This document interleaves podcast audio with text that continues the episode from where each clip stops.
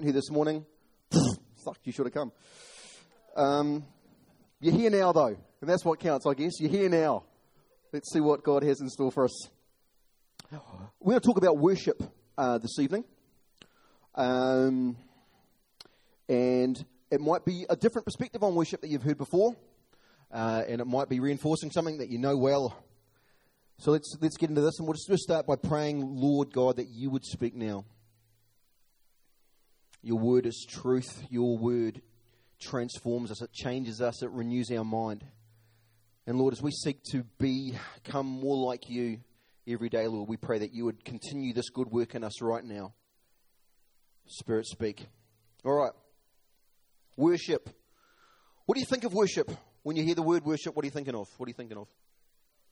Praising God. You're thinking Romans 12:1. We'll get there. Yeah, music. It's, it's hard not to. Uh, it's hard not to think of worship being uh, the slower songs that we sing at church, probably in a minor key, probably with contemplative lyrics. That's uh, uh, often what we, we think of. When we talk about praise and worship, praise is the fast stuff, often with a, a thumping kick drum probably with a guitar solo, and worship's the slower stuff. But uh, do you think that's what God had in mind when He used the word worship uh, in Scripture? Maybe? Nah. Oh, both. Maybe. Let's see. Um, you have to bear with me. I'm just going to do a, a look at a, a, few words, a little bit of a, a quick language uh, study. Um, worship is an English word uh, that we use to translate uh, the Hebrew, uh, the Hebrew word shachar, which means to bow down and prostrate yourself, uh, and the Greek words proskuneo, which means to kneel in reverence, sabo, which means to revere, latreuo, which means to perform sacrifices, offer gifts, and eusebeo, which means to act reverently.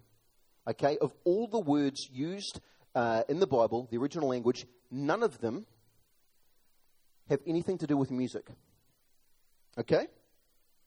That doesn't mean that you can't worship God uh, musically. You certainly can, and there's plenty of scriptures talking about that. But let's start off with this understanding. None of the words in Scripture that we translate as worship had anything to do with music. Okay? Let's start there. These words talked about humility, reverence, submission, honor, and sacrifice. The modern English word worship comes to us via the Old English worthscipe. And this word was a reference to worth or worthiness. Worship was a response to the esteemed worth or value of, of something. So the more it was worth to you, the more you valued it, well, then the more of a worship response that was drawn from you. Bowing, kneeling, or lying prostrate before a person or idol was an act of showing your reverence or respect to them. It was a symbol of worship that required humility on the part of the worshiper. So the first question I want to just us to, to think about tonight, and what I want to do is throw some stuff out there, and I want us throughout the night to try to create some space for us to think about what this means for us. The first question is, what does the way we worship say about how we value God? Okay? What is God worth to us? What do we give Him in return? See, if worship is a response to who God is and what He's done for us, how much are we giving Him back? All right, that's our first, our first thought. Worship was not always as easily accessible and adult contemporary as we have made it these days. There was a time when worship cost a whole lot more. The following passage in Genesis 22 illustrates just how much it could cost. So, if you could turn with me, please, to Genesis chapter 22 from verse 1. Genesis, you'll find at the very front of your Bible if you have one with you.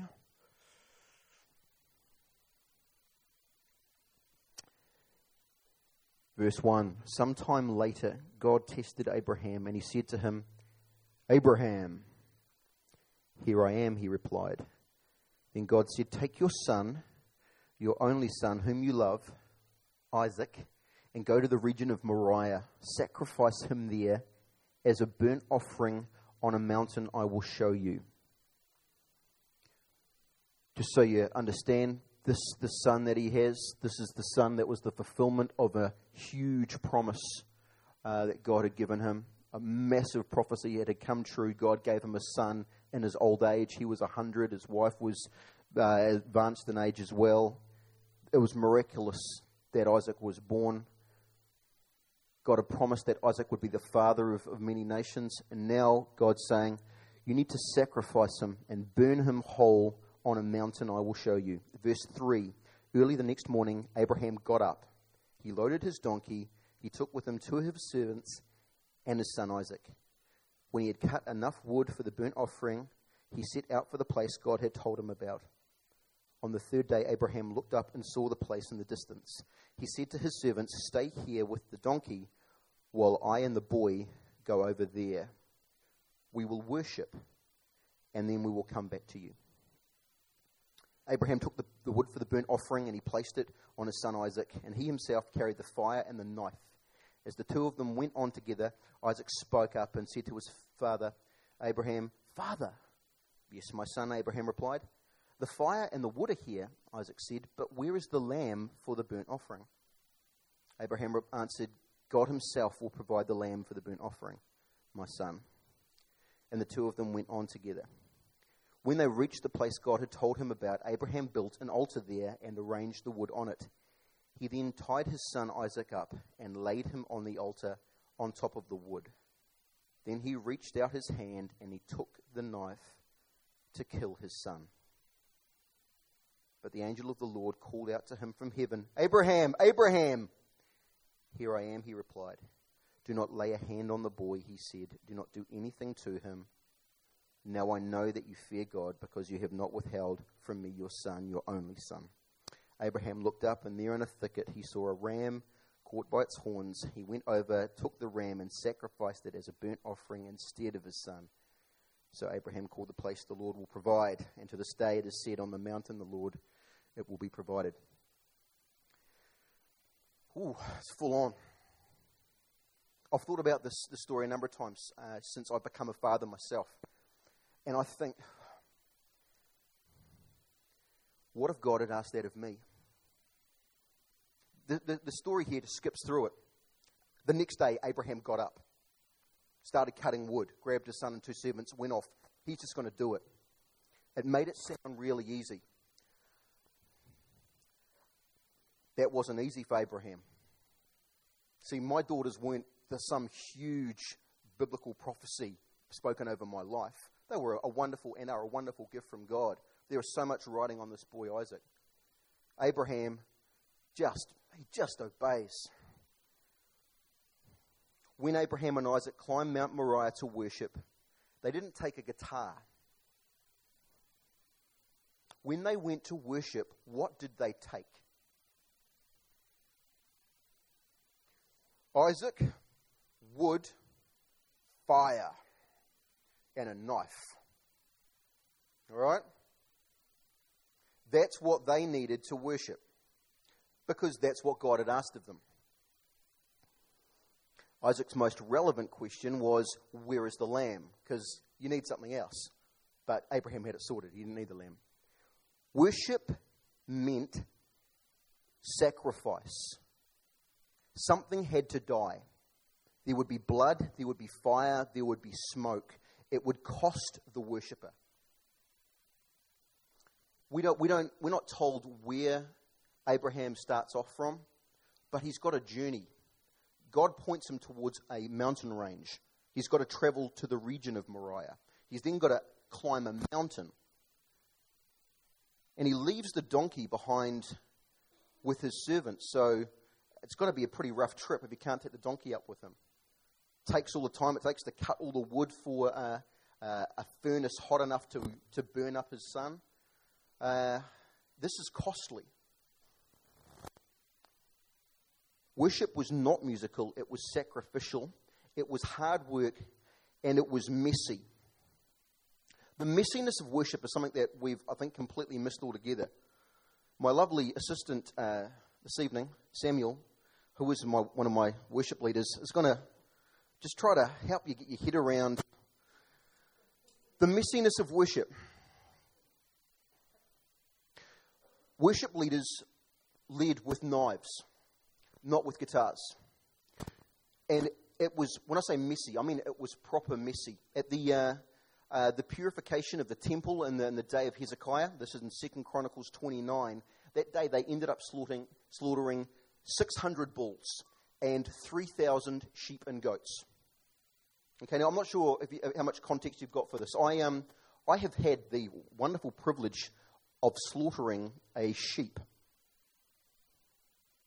And when, when you kill a, a, a live animal, um, the blood is really warm and it's sticky.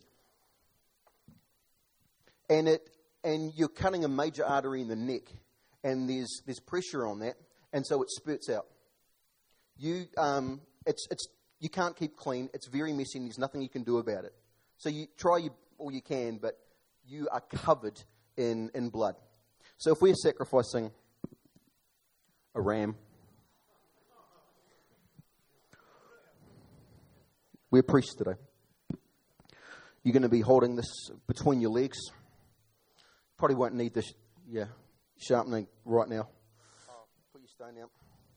Right, and so you're going to reach down and you're going to you're going to pull the knife across the throat. And I'm, as a priest, I'm going to I'm going to catch the blood in the bowl. Okay? I'm going to catch this. I'm catching blood in the bowl. And what I will do now is I will splash, and the word is used uh, is splashed. I will splash the blood, fresh blood, over the horns of the altar. Okay? And there is a raging fire on this altar, and so the smoke is just going up and burning blood. Doesn't smell that nice. Okay? Don't think roast lamb that we had, you know, that service. It's not, it's not pleasant. Okay? This is scorched, burnt fat and blood. So there's blood over, over priest Sam, there's blood all over me, there's blood all over the bowl, there's blood all over the, uh, over the altar, there's blood all over the ground. This is our worship service. Front row, blood. Special over you guys. Now, I'm, I'm at pains to kind of uh, describe this to you because we have a very different idea of what worship is. Thanks, bro. Let's give our lovely assistant a hand. Our worship is very clean, it's very safe, it's a comfortable 20 degrees. I can tell you, I know exactly what the temperature is from our new thermostat. And it doesn't really cost us much. Worship is so comfortable now, we actually need to ask ourselves is it even worship? When we look at what worship was through Scripture, what it cost, and we, we come to what we do now on a Sunday, the question is uh,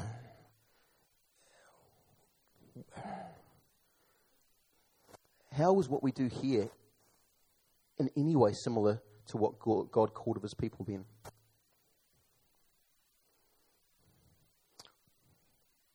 Am I saying that it is unbiblical or it is not worshipful to sing to God? No. Let me just clarify that. Uh, a good part of my job, what I'm paid to do, is to equip people to worship God through singing. No.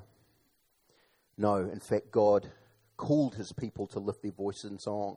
Psalm after psalm, raise up a shout to the Lord and praise, sing his praises, playing musical instruments. Psalm 150 just lists all the instruments that we could you know, use.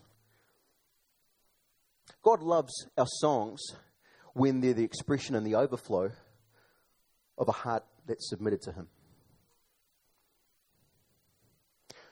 When our songs are not the overflow and expression of a heart that is totally submitted to Him, our songs are something else altogether.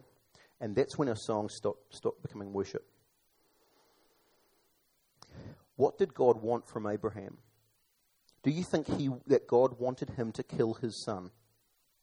Do you think that's what God wanted? God needed uh, uh, Isaac to die? Do you think God wants your money? Do you think He wants your money, that He needs it?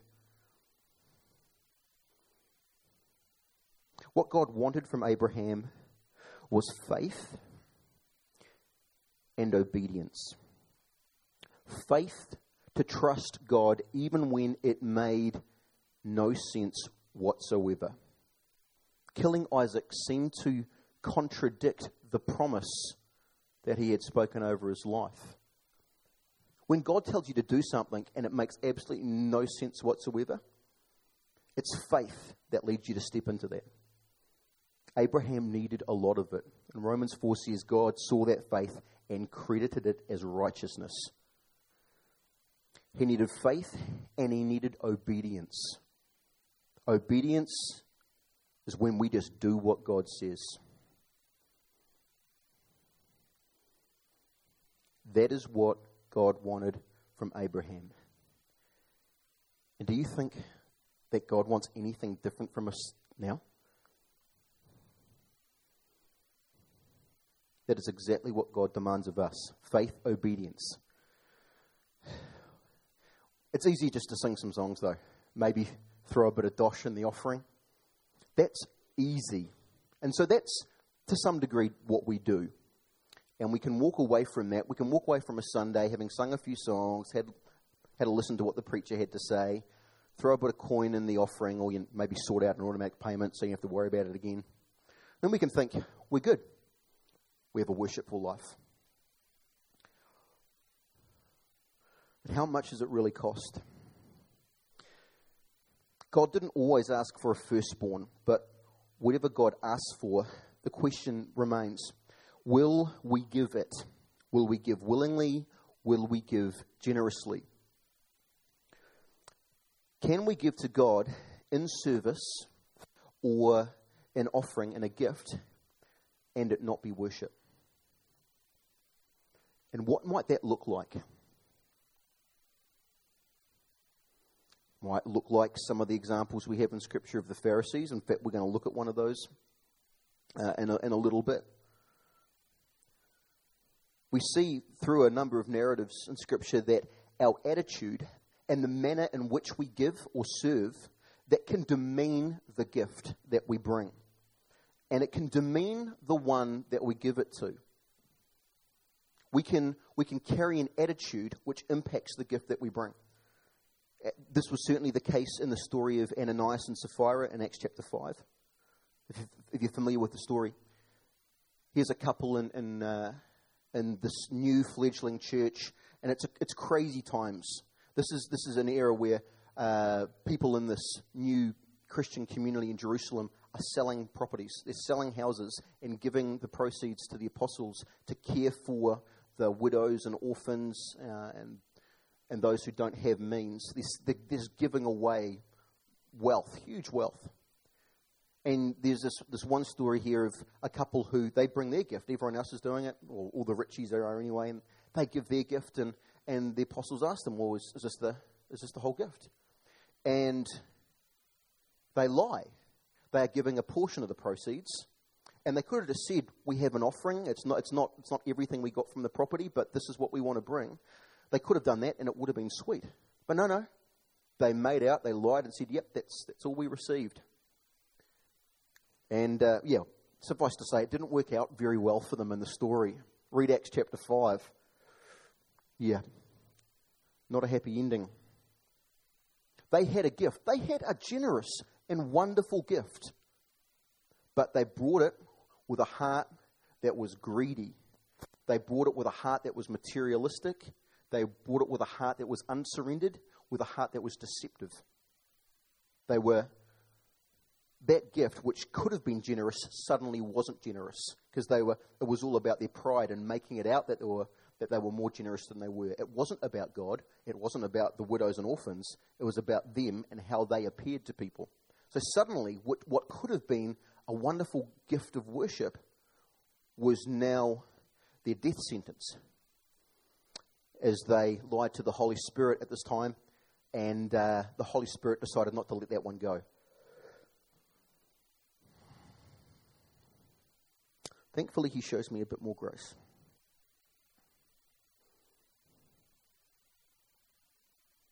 Worship costs.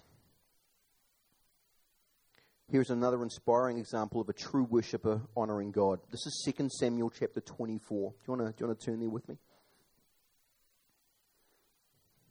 Love the story. 2 Samuel 24. From verse 18. On that day, Gad went to David and he said to him, Go up and build an altar to the Lord on the threshing floor of Aravna, the Jebusite. So David went up as the Lord had commanded through Gad, and when Aravna looked and saw the king and his officials coming toward him, he went out and bowed down before the king with his face to the ground. Aravna said, Why has my lord the king come to his servant? To buy your threshing floor, David answered, so I can build an altar to the Lord that the plague on the people may be stopped. Aravna said to David, Let my lord the king take whatever he wishes and offer it up. Here are oxen for the burnt offering, and here are threshing sledges and ox yokes for the wood. Your majesty, Aravna gives all this to the king. Aravna also said to him, May the Lord your God accept you. But the king replied to Aravna, No, I insist on paying you for it. I will not sacrifice to the Lord my God burnt offerings that cost me nothing. So David bought the threshing floor and the oxen and paid 50 shekels of silver for them. David built an altar to the Lord there and sacrificed burnt offerings and fellowship offerings. And then the Lord answered his prayer in behalf of the land, and the plague on Israel was stopped. Uh, Aravna's gift to David would honor David as a, uh, as a vassal was giving something special to the king. It honored the king but it would not honor God. And that's what this was about. David's offering had to cost him personally, and he knew it. Aravna offered David an easy, cheap way to obey God and save his people, but it was not the right way.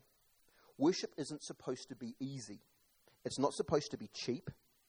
Cheap worship cheapens the one we worship. It tells him he's not worth paying the full cost. How cheap have we made our worship?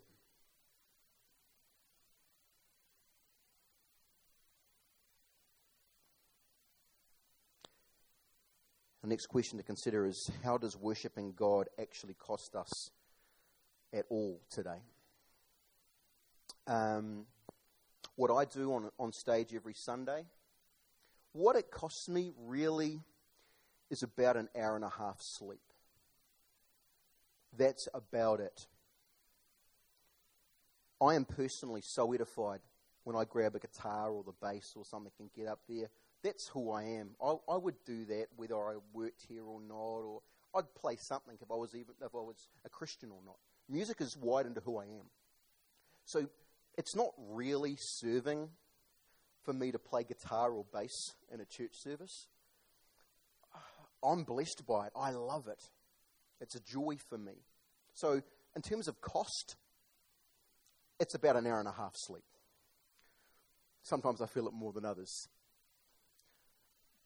But in terms of me wanting to give a gift to my king, to make a real offering that shows him how much I, I love him and how much he's worth to me, I could probably do better than 90 minutes of sleep. So this, this isn't my sacrifice. Nothing is really costing me here. So, what is what can our sacrifice be? This is at some point this really needs to the rubber needs to hit the road. What is the sacrifice today? Because just in case you were thinking I was going down the wrong track, I am not calling for the reinstatement of animal sacrifice.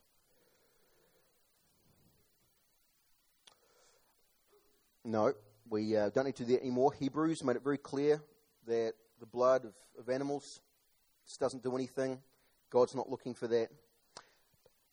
But in Romans 12, we read Romans 12:1, offer your bodies as living sacrifices, holy and pleasing to God. This is your spiritual act of worship. Do you think we are really doing this when we sing a few songs together in a church service? The worship that Paul is talking about here goes way beyond a, a jumping, thumping Planetshakers song or a deep, meditative Bethel ballad. Offer your bodies as living sacrifices. The good thing about an animal sacrifice is that once you've cut its throat, it's not going to go anywhere, except if it's a chicken.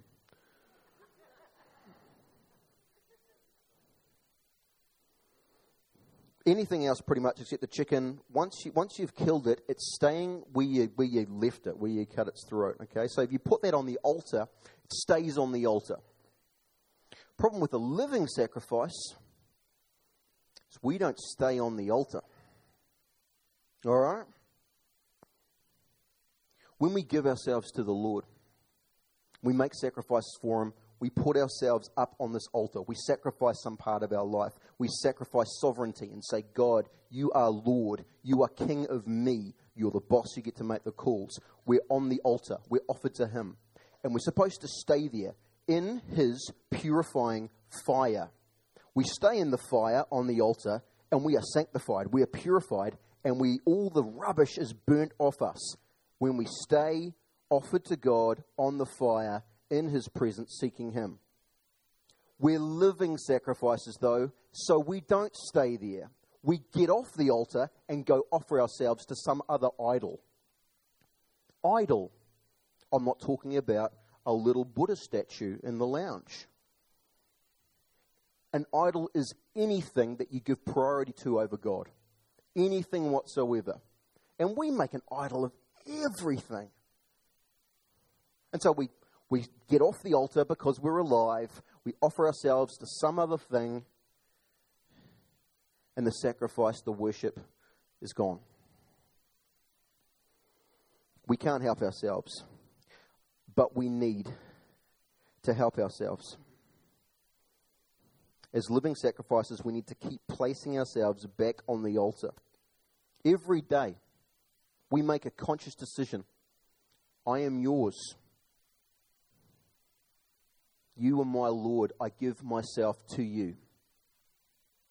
And then that day, we try to follow that up with a life that is consistent with trying to honor God.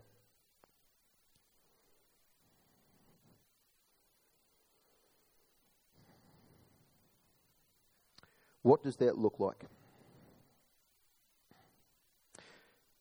Jesus told us himself how we can show him that we love him. And it turns out uh, we, it's not always with a song. In John 14, he says three times, If you love me, obey my commands. Obedience, not flattery, is what God desires. And that, more than pretty songs, truly demonstrates we love Him. I'm not sure what 40 minutes of obedience time would look like on a, in a Sunday service. But that's what He really wants. The principle of action speaking louder than words is one that Jesus drove home emphatically to those who consider themselves religious. Quoting Isaiah 29 13, Jesus condemned the hypocritical Pharisees. In Mark 7, verse 6 and 7, he said, Isaiah was right when he prophesied about you hypocrites. As it is written, These people honor me with their lips, but their hearts are far from me. They worship me in vain. Their teachings are merely human rules. God loathes hypocrisy. The people that you would kind of think he would be having a go at in, in, in Scripture, in the Gospels, You'd think he'd be going against all the people that, you know, public Christians go after in society here. He'd be going after homosexuals, probably. He'd be going after people who uh, are involved in the abortion industry. He'd be going after the motion picture industry, uh, Hollywood, that kind of thing. He'd be going after drug dealers, prostitutes, Whereas, as it happens, the people that he actually went after and raised his voice to were the religious people. That, that, that was the group of people that he had problems with. People who had issues in their lives, people who were broken, who had addictions, they were drawn to him. And his response was grace. But he had stern words for religious people who were full of judgment. And these are the people who are saying, You honor me with your lips, but your hearts are far from me. Your worship is vanity. Amos chapter 5, verse 23 and 24. Away with the noise of your songs. I will not listen to the music of your harps, but let justice roll on like a river, righteousness like a never failing stream. Hebrews 13, 15, and 16. Through Jesus, therefore, let us continually offer to God a sacrifice of praise, the fruit of lips that openly profess his name. And do not forget to do good and to share with others, for with such sacrifices, God is pleased. And there's another in James chapter 1, verse 26 and 27. Those who consider themselves religious and yet do not keep a tight rein on their tongues deceive themselves, and their religion is worthless. Religion that God our Father accepts as pure and faultless is this to look after orphans and widows in their distress, and to keep oneself from being polluted by the world. If our lifestyle does not reflect the sentiment of the songs we sing, which is a life of humble submission, a life that honors Him and responds gratefully to his benevolence and worthiness, then our worship is in vain. We are wasting our breath, we are wasting our time. The answer is not to stop singing, though. The answer is to start living for him. I think the songs we sing are a great vision for where we want to be heading. When we sing about submission, that we're setting up the goalpost that's what I'm aiming for. But we can't leave it in here and think just because we sang it, we're good. If we sing it and don't try to live it, we're hypocrites.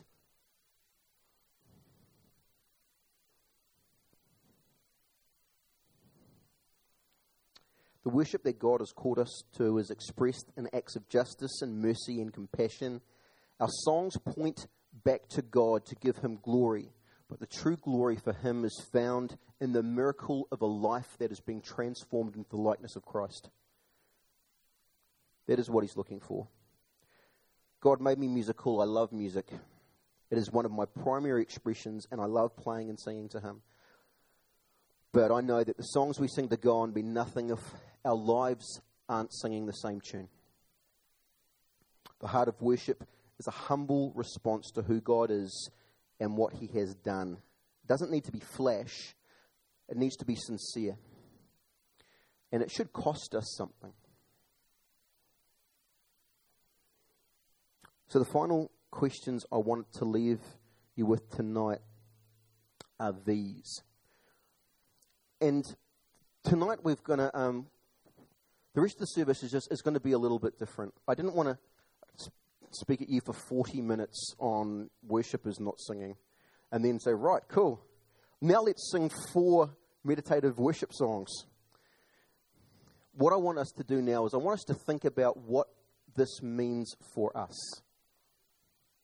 Something has to be different when we walk out there because we're, we're pretty good at worshiping in the room where it doesn't really mean that much. But what happens when we walk out those doors? So here's a few things that I want us just to, to just to take some time now, just to think about them. Uh, and in a second, these are going to go up on the on the screen. I want us just to just to explore these now prayerfully with God. What does this mean for me? What is He worth to you? What that is, that's a meditation on who He is and what He has done for you. Because worship, whether, whether it's in song or whether it's in offering and service and sacrifice, worship is a response to who He is and what He has done. So, what is He worth to you? What are you willing to give Him in worship? What are you prepared to sacrifice? Next question What does He really desire from you? We've decided that God wants songs from us. And so every Sunday, two services, we'll give Him about 40 minutes of songs because that's what we've decided He wants from us. What is He really looking for from us? What is He really looking from you personally? Because right throughout Scripture, you see what He asked of people. It's very subjective. It was different. He asked Abraham for his son. That was what Abraham needed to give. And it turns out all he needed to do was be prepared to give the gift. David had to uh, buy a threshing floor. Actually, he had to, as it turns out, buy a whole mountaintop. Uh, that's in another scripture in, in, in Chronicles. But that was what David had to do. Your offering, the sacrifice God requires from you, could be something completely different. But the question is, are you prepared to give it? And next, in what ways could your life come to reflect a heart of worship more? Is there anything in your life that would demonstrate to people that you are submitted to God and that you are seeking to honor Him? All right, so we're just going to leave these questions up here.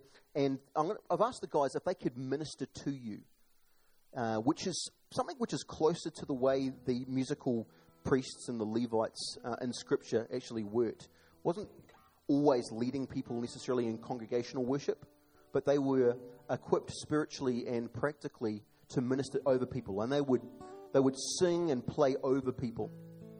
And the words of this song, I think, speak to the heart of, of this message.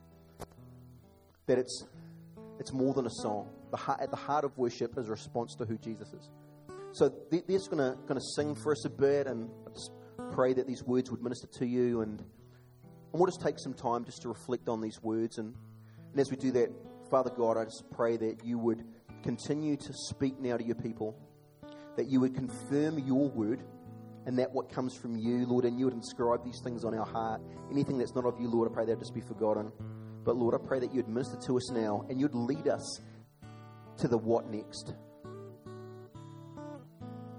Lord, we know that you're, you're not just into this thing tonight, you're into tomorrow and the day after that and the week after that, the people that you are growing us into, Lord. So I pray that you would show us what the next step is and what the step is after that.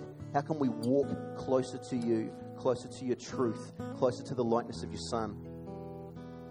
Speak, Lord, I pray. In Jesus' name. Amen.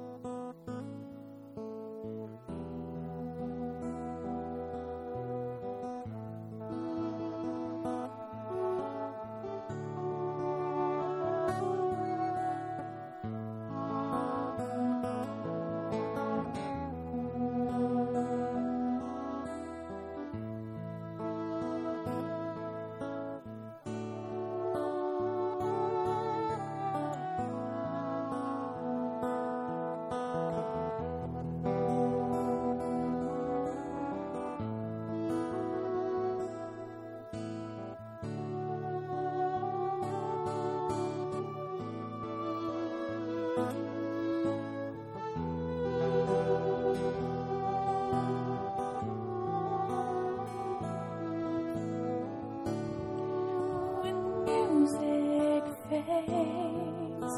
Now all is stripped away, and is simply gone. A longing just to.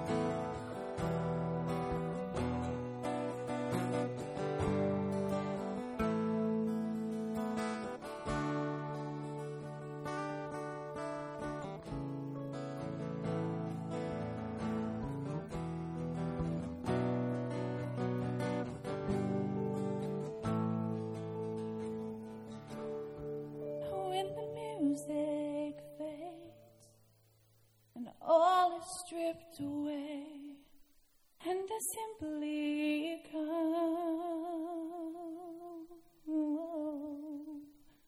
longing just to